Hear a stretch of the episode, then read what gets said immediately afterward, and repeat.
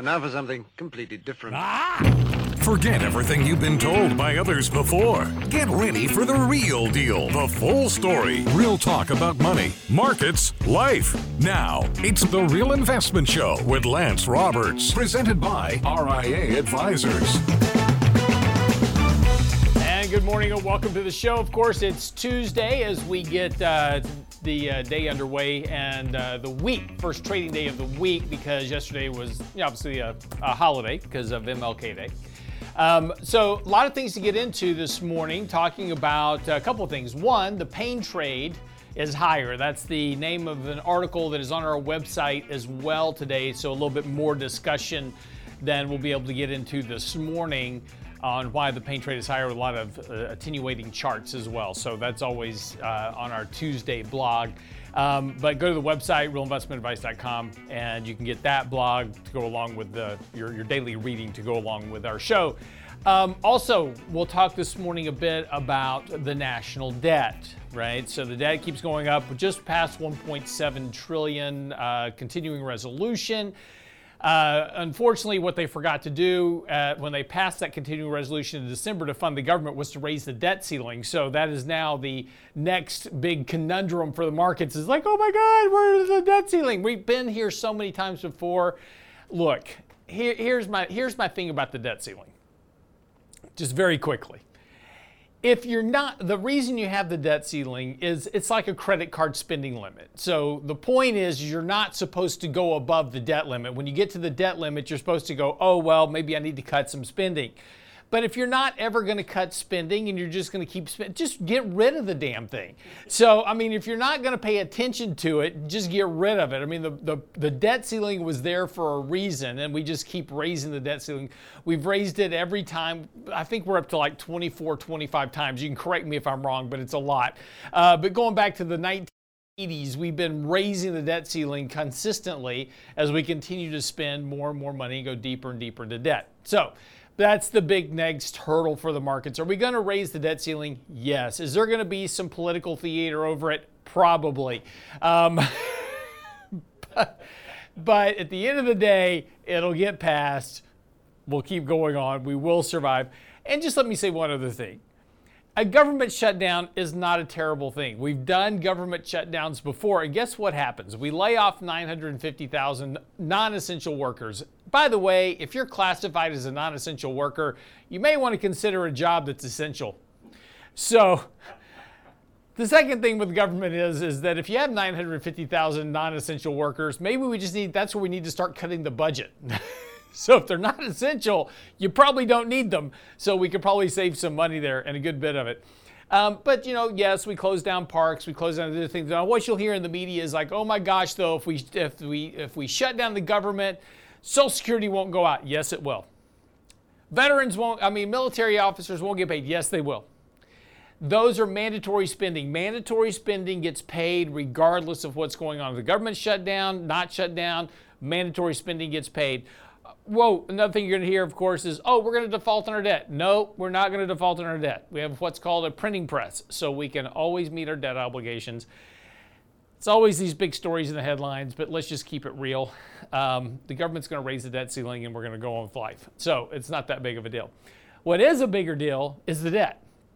And lots of articles out over the weekend, videos, things coming out about the, the surging debt because, again, now we've crossed $31 trillion. We're rapidly heading towards 32. We keep spending more and more money. In fact, we're running a bigger deficit run this year than we did in 2022, which is hard to imagine.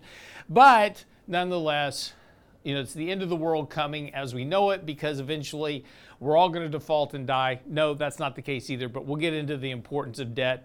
Uh, this morning as well on the show, so we'll talk some more about that. Uh, very quickly, though, um, markets are doing very well here as we uh, enter in really into the middle of the month. And uh, on last week, this market rally has continued that started at the beginning of the year. Again, we, we'd said before that January is the largest amount of inflows into the market of the year of actually of all other 11 months combined, you have the most money coming into the market in January. Uh, been very clear here. Markets not only broken above important moving averages, we did break above the 200-day moving average. Uh, so we're starting now a little bit of a, of a sell off this morning. Uh, won't be surprising. Come back, kind of. We're going to have to kind of work between this 50 day, 200 day moving average a little bit first, uh, potentially then move above that if we're going to continue this rally uh, here over the next month or two. Again, we're in the seasonally strong time of the year right now. Um, MACD buy signal still in place, suggesting that asset prices can move higher here. Markets are not extremely overbought. They're a little bit overbought short term, but markets can be overbought for a while on a short term basis as you're in the middle of a rally. So, again, this rally continues. Uh, we added some exposure last, early last week.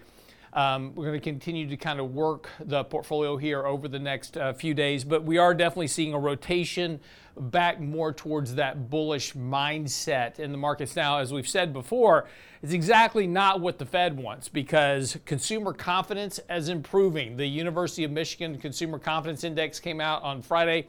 That showed improvement. Uh, people are being more confident. Rising asset prices, falling inflation, giving consumers a bit more confidence about the economy. Well, that's exactly not what the Federal Reserve wants. The Federal Reserve wants consumers to be more gloomy because they need them to contract in order to get inflation down. So this is exactly the, so this rally is working exactly against what the Fed wants. So now we've got an FOMC meeting coming up right at the beginning of February. Uh, that's where the Fed will hike another 25 points. One of the issues potentially here now that we're watching is is this going to be the Fed's last rate hike? Uh, Nick Timiraos, uh, Wall Street Journal Fed Whisperer, came out and said that most likely we'll see a 25 basis point hike at the next meeting, and that could be it. So we'll see. Now, the two year Treasury rate is an important thing to watch because it basically leads the Fed funds rate. The two year Treasury rate has already declined to about 4.9% suggesting that the Fed won't be able to get to their five, five and a quarter percent that they've been talking about. So again, this is why one more rate hike. The two-year Treasury is also saying one more rate hike, and potentially the Fed is done on hiking rates. Again, one of the things that has been supporting the market actually all year, uh, last year, was this hope of this Fed pause, right? The Fed, the Fed will stop hiking rates. That'll be good for stocks. That's part of this rally as well. Now, as we talked about in this past weekend's newsletter and in today's blog as well, which is an expanded version of what we touched on in our newsletter, uh, we are forming this higher base of bottoms in the market. So that is bullish here. Again, a lot of bearish sentiment in the markets right now. A lot of people kind of really off sides, a lot of cash holdings for individual investors. Once this rally starts to get going here, that's going to start pulling more and more money off the sidelines into the markets, would suggest that this rally does have more room to run. So give it a little bit of uh, give it a little bit of room to operate here. Uh, again, you know, I'm getting a lot of emails you know, about this being, you know, we're still in a bear market, it's going to crash, we're going to go lower this year. Be careful with that because, again, markets can do exactly the opposite of what you think they should do at times. And again, remember, the market's been pricing in bad news now for a year. All of last year it has been one story after another about inflation, market crashes, recessions, all those type of things market has been doing a job of pricing all that in. Earnings, of course, that starts today. Really in earnest. We touched on, we started a little bit last week. Goldman Sachs, uh, Morgan Stanley, others all reporting earnings today. We're going to really get into the heart of earnings next week. Now, the important thing to pay attention to here in regards to earnings is not what they say. They're they're going to beat earnings estimates. They'll meet or beat them because we've lowered estimates a good bit going into earnings season for this quarter. What's going to be important is what they say about the rest of the year. Lots of stuff to get into this morning. We'll come back, pick up with the pain trade is higher for now, right after the break. RealInvestmentAdvice.com. Get daily investment news you can use, delivered at the speed of the internet at realinvestmentadvice.com.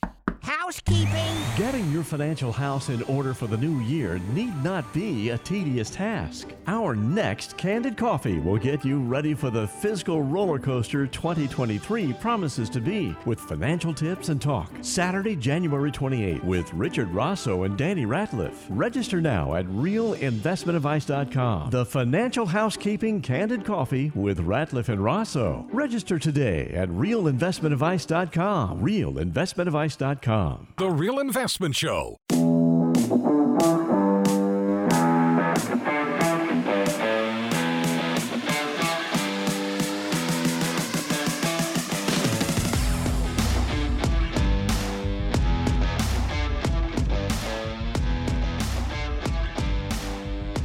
And welcome back to the show this morning.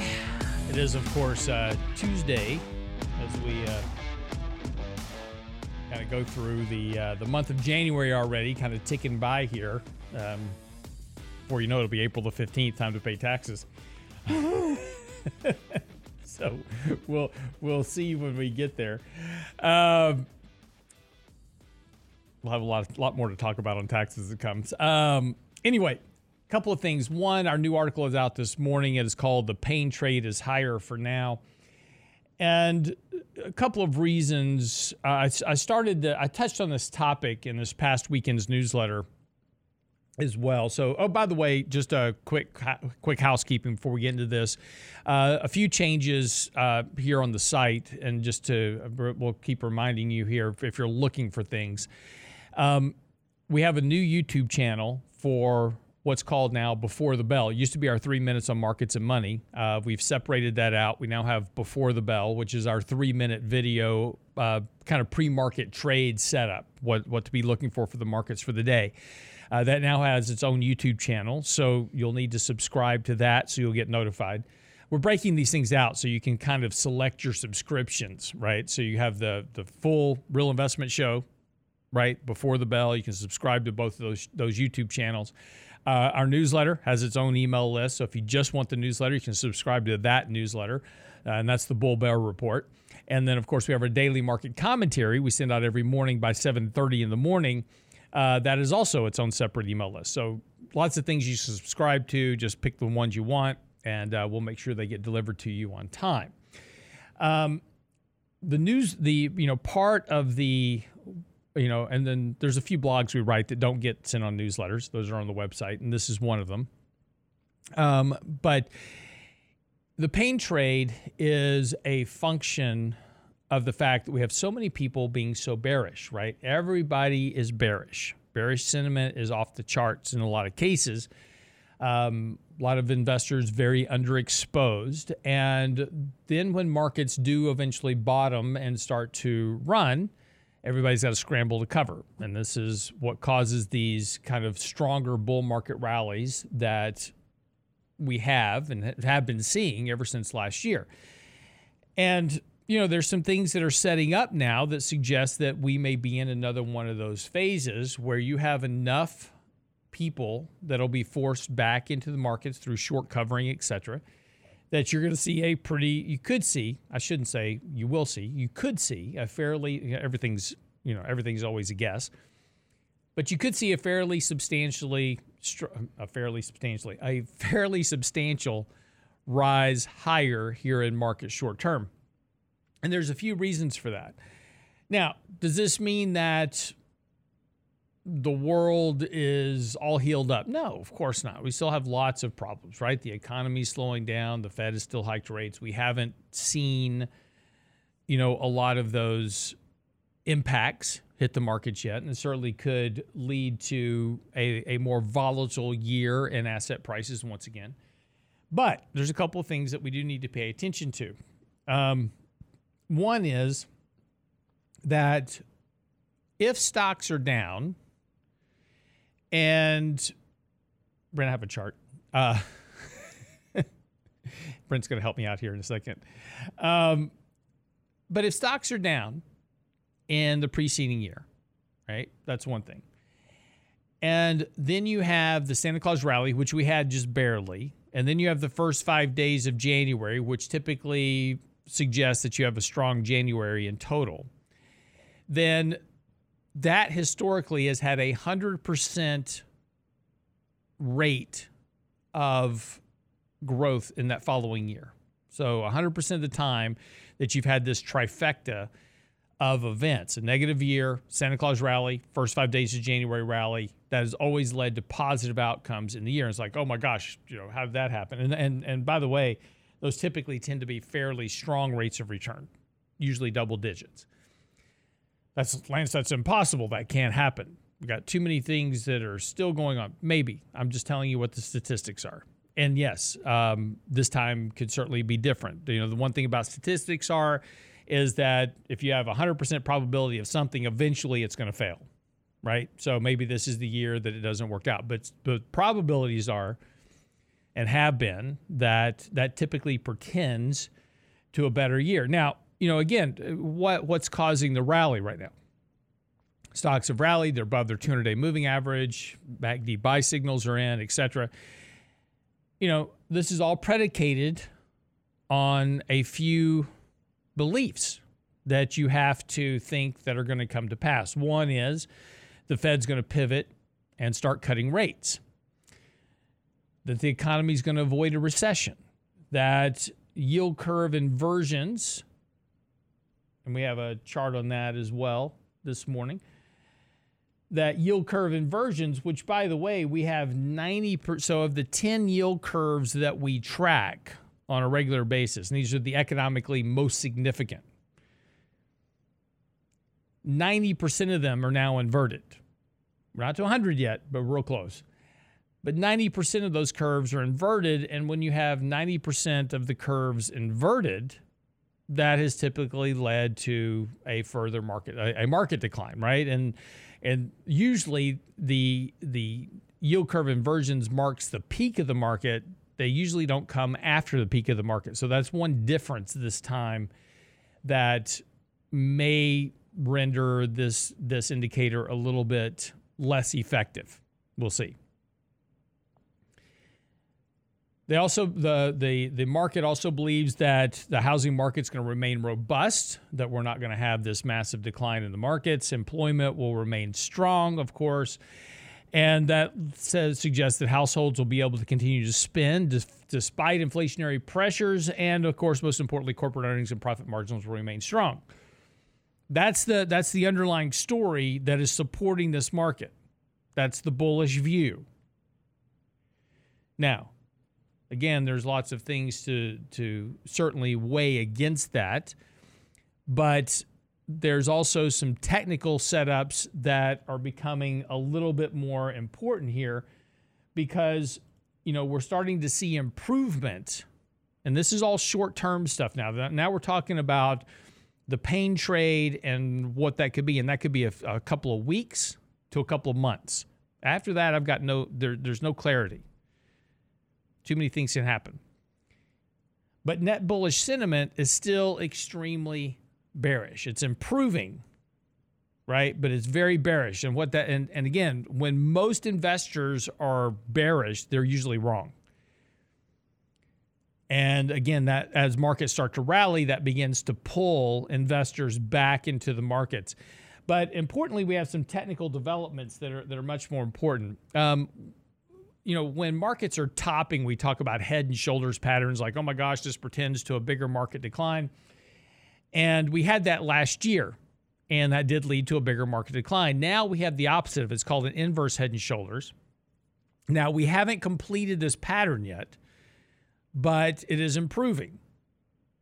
And if we can get a break above the downtrend line from the January highs, and then again from this this neckline that's uh, the previous market, uh, kind of the this inverse head and shoulders, you know, kind of the bottoms, we could potentially see a move to somewhere around 4250 to 4300. So it's it's a decent move higher. Now it's not going to get you back right to where you were last year. It's not going to recover your losses, but there's potential here for a larger move higher from a technical perspective. And again, when we take a look at uh, kind of the, the market as a whole, there has been this kind of drawdown of the markets. There's this very clear downtrend line from the January peaks that runs right along the 200 day moving average, which is right where we're challenging right now. So if we get above that, and we've got the buy signal in place right now, you know, if we get a move above that downtrend line, there's not a lot of resistance to a move higher to around that 42, 4300 level. And that's going to surprise a lot of investors. And then they're going to start scrambling to get in. And as that they start to scramble to get in, that's going to push asset prices higher. And then potentially we'll have to deal with a slowing economy or whatever it is, you know, later on this year. But this is that this is that kind of bigger setup that we're talking about. And again, you know, there's, you know, a lot of things that have to happen, you know, for the the bear market, so you know, to speak of, is to be over, right? We we need to see improving earnings. We need to see these type of things. We need to avoid a recession. And look, I, I, there's no guarantee that we're going to do any of that. But right now, that's what the markets believe. And so you have to separate out. This is one of the the email challenges I get. And you know, every week when I you know do the the video with you know Adam Taggart, right? Get a lot of pushback. It's like ah, you know, the world's coming to an end. I need to be in a bunker. I need to be cash and gold, and and there's nothing wrong with that, right? But you've got to be careful of it because this, you know, what we've been in will end. And the question is, is has it ended already? And we're now in the process of improvement, or is there still more to go? And and, no, and nobody knows the answer on this, right? We can all guess at it, but but you know the the end of the world doom and gloom theses tend to turn out wrong more often than not. And one of the big drivers this year is going to be share buybacks. Corporations have had a record issuance of share buyback announcements this year, 1.2 trillion. Hear me clearly. That's been share buybacks have accounted for 40% of the gain in the market since 2011. $1.2 trillion in announcements for this year already is a record. And that is $4.5 billion a day in share repurchases all year long. Every single trading day, $4.5 billion going into the markets. That's a support for asset prices that may keep things a bit more bullish than a lot of people think. All right, when we come back from the break, let's talk about debt right? That's the big concern here. We're all going to die because of the debt. We're not, but we'll talk about when we come back from the break. Don't go away.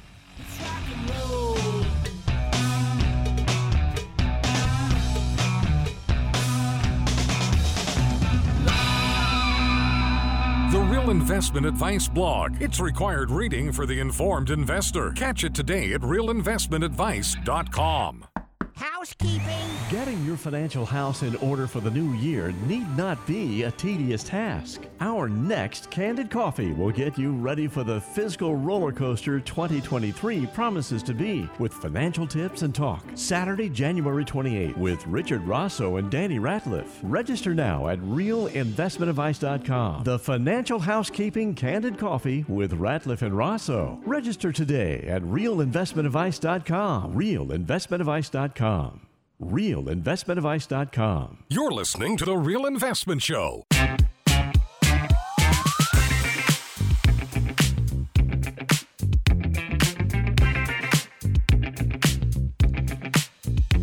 And welcome back to the show this morning. So, the next big event, right? Congress poised for showdown as U.S. hit debt limit this week the world. We're all going to die because of all the debt and the debt ceiling, and we're going to shut down the government. Look, it's, you know, do we have a debt problem? Yeah, no doubt about that. And you know, the the problem that we have is obviously that we just have too much spending versus, you know, too little revenue. And you know, despite the fact we're running record tax revenue right now, we just simply have no control over spending. We we just, you know, have to come up with more and more reasons to spend money on stupid things that you know, don't produce revenue. And and look, one of the reasons that we are trapped in a slow growth economy is because of the debt. Debt detracts from economic growth. And there's a very clear correlation going all the way back through history on this. In fact, every country in the world and when you surpass 100% of debt to GDP, which the US has, then, you know, you're going to have slower growth. And it's just really kind of a function of math. But it doesn't mean that the world is going to end and we're all going to default and and, you know, be bankrupt. And and there's a very good case study for this. It's called Japan. For 40 years, Japan has been running massive debt levels. Do they have problems? Absolutely. They're trying to do yield curve control right now. They they can't raise interest rates. They have rolling recessions every 3 years. It's not great to be in Japan. But they're still here and they're still kicking. Right? And this is after 40 years. So, my point about this is is debt a bad thing? Of course it is, right? Too much debt is not good for the economy. And that's just kind of common sense logic. But does it mean that we're all going to default and and you know the world's going to come to an end as we know it and that's going to happen tomorrow by the way? No, that's not what that means. You know, I get a lot of emails from people like, "Well, aren't you worried about the debt?" Well, yeah, I am worried about the debt, but it's got no impact or bearing on the markets right now because the markets don't care about it at the moment. Does it have long term economic consequences? Yes. I'll be dead, and so will you.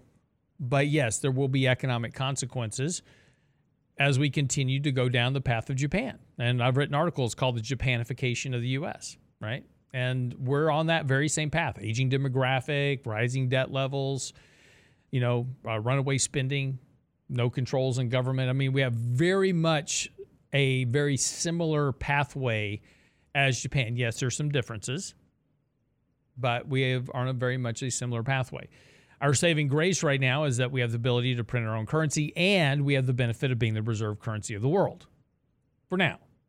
That too could change. I'm not sure where or how it could change because where else are you going to put your money?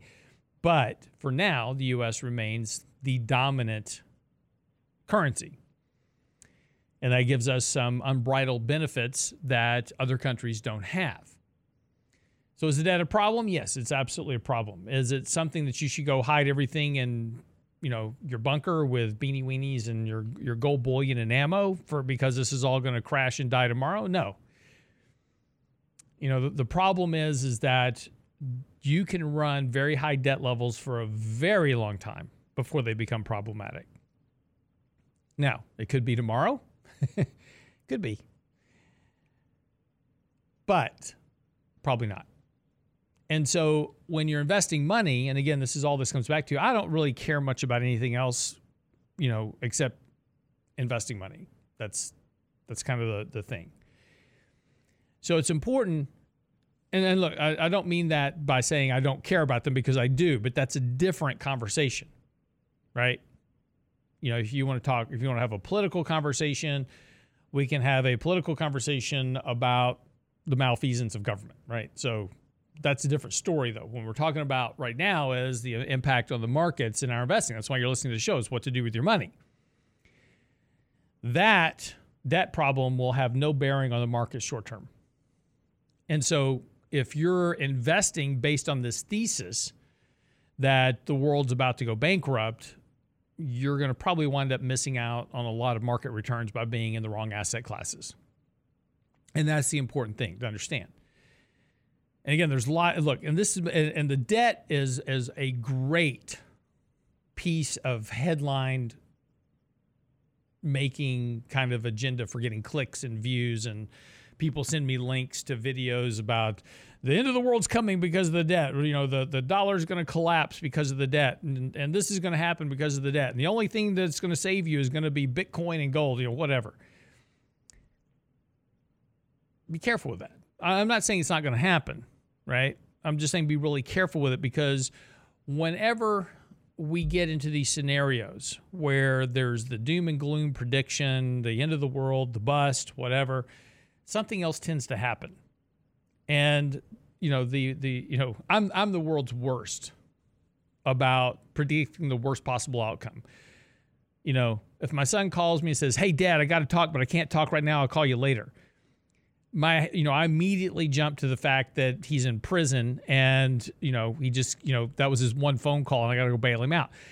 Turns out that you know he just wanted to tell me about his day at school, but for me, you know, it's the worst possible outcome right? Always. I mean, that's where I go mentally. So, you know, the the the the problem when it comes to investing is you can't do that.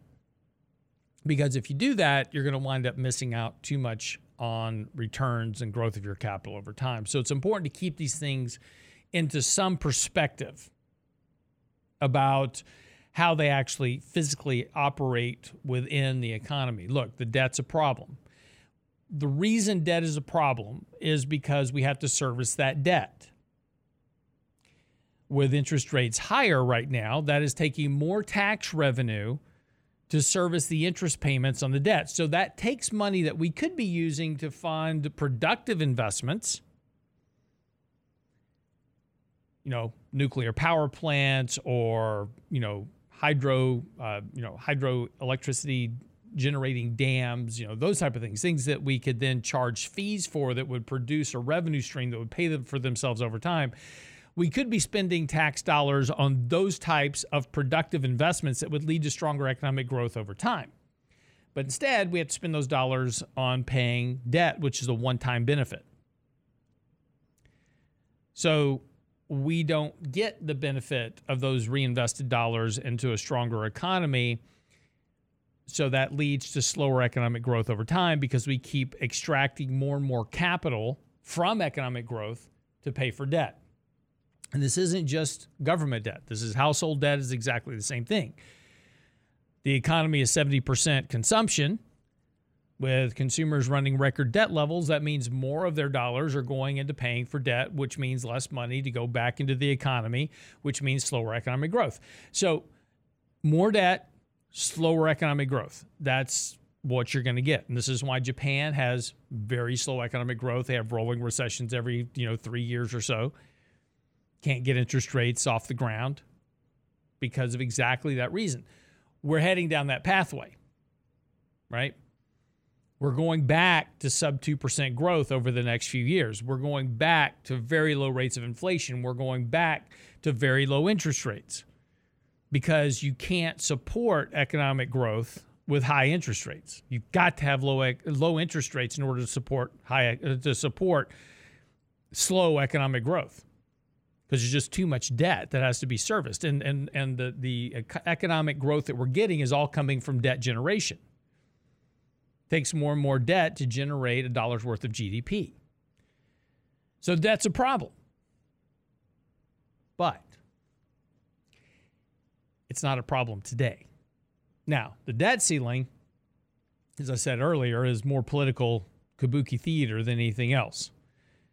There is no, there is no, none, zero members in Washington that want to actually have a debt ceiling. They want to use it to use it for a political pawn game to try to leverage some concessions on raising the debt ceiling for whatever that is going to be. But they all want to raise the debt ceiling because they know they have to because they're going to keep spending money. It doesn't matter which party you're talking about, either Democrats or Republicans. They both want to spend money. It's just a, a question of what they want to spend money on. And they all want to spend more money than we have coming in revenue. And, and the reason is, is because the revenue that we generate from taxes, it takes 100% of that revenue just to pay for mandatory spending, Social Security, Medicare, Medicaid, they're not going to touch that. Military spending in terms of uh, you know uh, payrolls, right? Not defense spending, but actual payment of our military. That's a mandatory spending and interest on the debt. Outside of that, everything else is non-discretionary.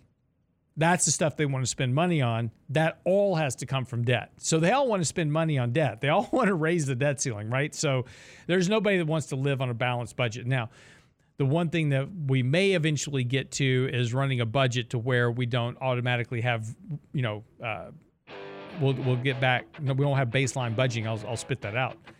Where we just don't automatically increase the budget 8% every year, which we've been doing for decades now. So maybe we'll get there.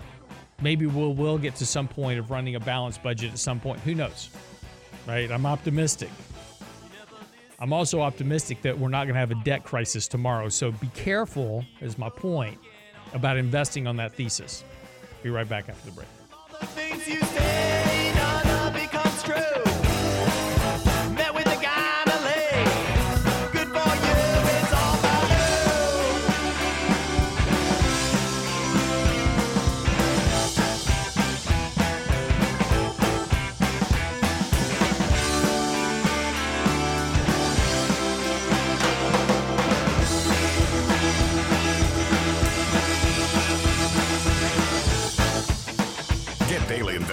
News you can use. Delivered at the speed of the internet at realinvestmentadvice.com. How housekeeping. Getting your financial house in order for the new year need not be a tedious task. Our next Candid Coffee will get you ready for the fiscal roller coaster 2023 promises to be with financial tips and talk. Saturday, January 28th with Richard Rosso and Danny Ratliff. Register now at realinvestmentadvice.com. The Financial Housekeeping Candid Coffee with Ratliff and Rosso. Register today at realinvestmentadvice.com. Realinvestmentadvice.com. The Real Investment Show.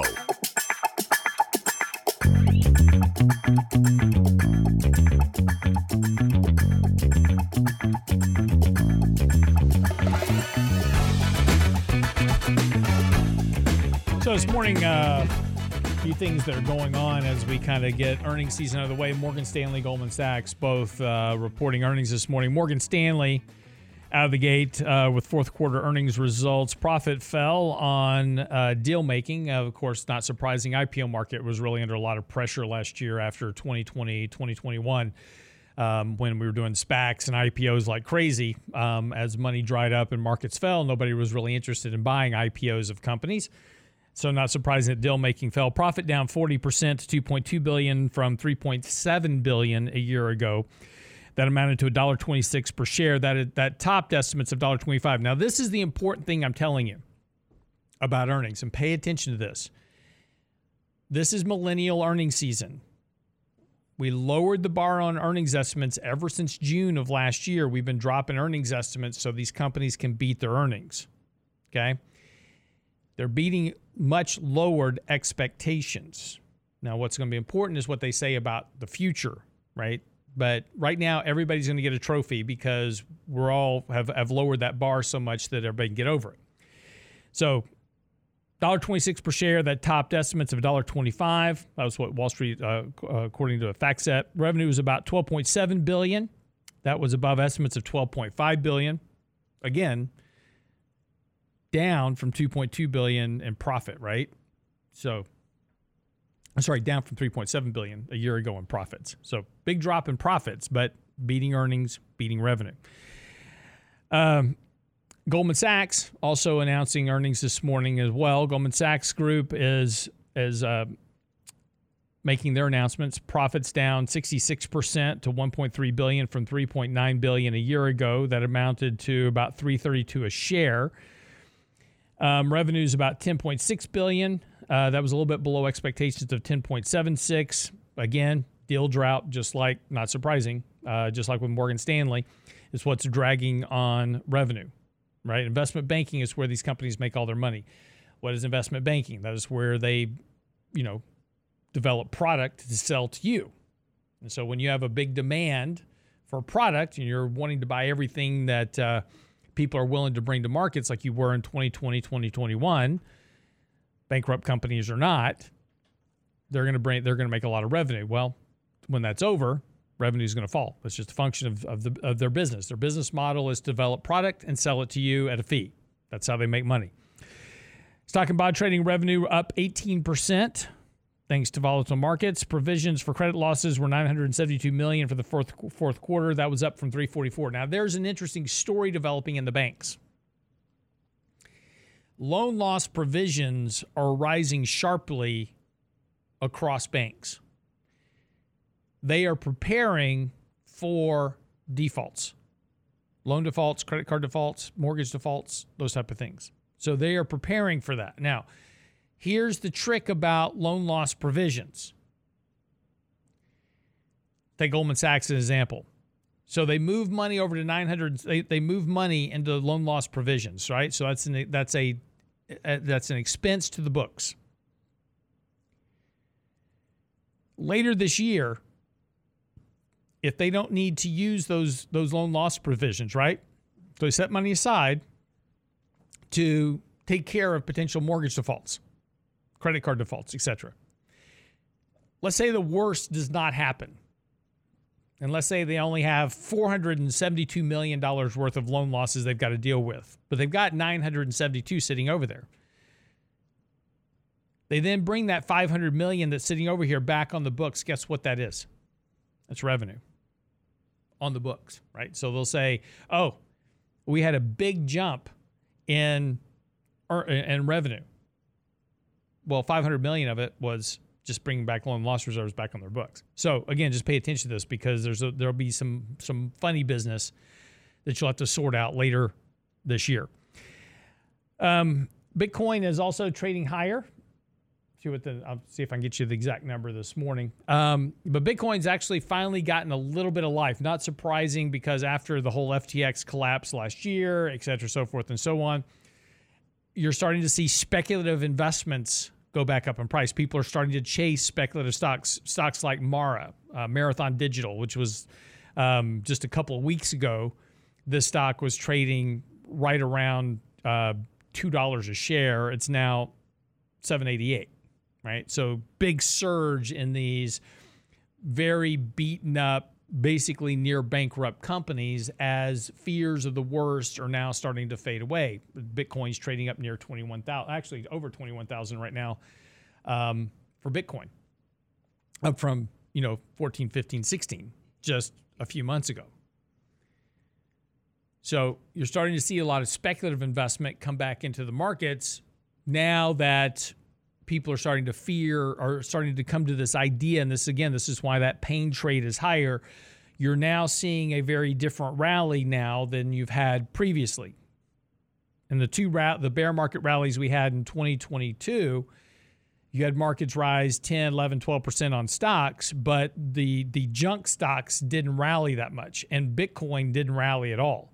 Now you're seeing the most speculative assets really come back into the markets as people are now starting to speculate that the bottom is in on a lot of these assets. And so it's a little bit of a different rally that we have today than we've had previously. China's economic data also giving a little bit of support for markets. Let me just read you the headline and I'll tell you the true story. China's economic growth slowed sharply to 3% last year under harsh COVID 19 control measures, but fourth quarter growth was 2.9%, which beat estimates of 1.7%. The contrast, of course, reflects its chal- the challenge of investing in China. There are plenty of reasons to be bullish, including reopening of borders after three years of tight COVID controls, easing pressure on technology sector, government moves to address the property slowdown. Uh, again, credit impulses. Now, just to remind you that China is a state run country and they tell you what their GDP number is. Here's the difference between the US and China the US reports GDP on a quarterly basis. So in January, we report GDP for the fourth quarter of last year. In February, we'll revise the first quarter estimate. In March, we'll revise again the first quarter estimate. Be as data comes in, we revise that estimate.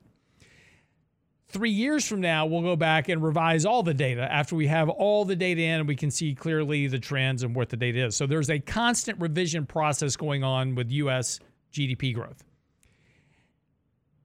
over a 90 day period and a three year period following the actual quarter. China reports GDP 15 days after the end of the quarter and never revises it ever again. That's because they just tell you what GDP is. How can a country that has been locked down for as long as they have been have surging economic growth higher than it was a year ago when they weren't locked down? Go figure that out. But nonetheless, China reported very good growth. And if we only had that kind of, you know, ability to report things. It's like, yeah, whatever. Yeah, it is what it is. Um, PwC resigns as the Evergrande auditor. Remember that you know, going back to China. You know, China's got a huge real estate problem. Evergrande was one of their real estate uh, companies that were building. You remember they, you know, the whole story about China is they were building these entire cities. That they built Manhattan, as an example. They built cities. They they built entire cities in China that nobody actually lived in, but to to generate economic growth, they just built these cities. Um, and a lot of them were, were empty, vacant, never lived in, etc. But entire cities existed. Um, Evergrande, part of the big real estate property developer, of course, it was the one that went into bankruptcy, had to be bailed out. uh, PwC, PricewaterhouseCoopers, was the auditor for that, and they have now resigned as the auditor of Evergrande, citing, quote, a lack of information. Never mind the results for the year just ended. Evergrande's creditors are still waiting for 2021's financial statements. They will have to wait even longer after auditor PwC has resigned. Evergrande was once China's biggest property company, almost collapsed under a mountain of debt, it is now in the middle of a complicated and lengthy debt restructuring. In its resignation letter, PwC pointed to a lack of information from Evergrande on a range of subjects, including possible off balance sheet liabilities, the value of the property portfolio, and the status of some outstanding debt.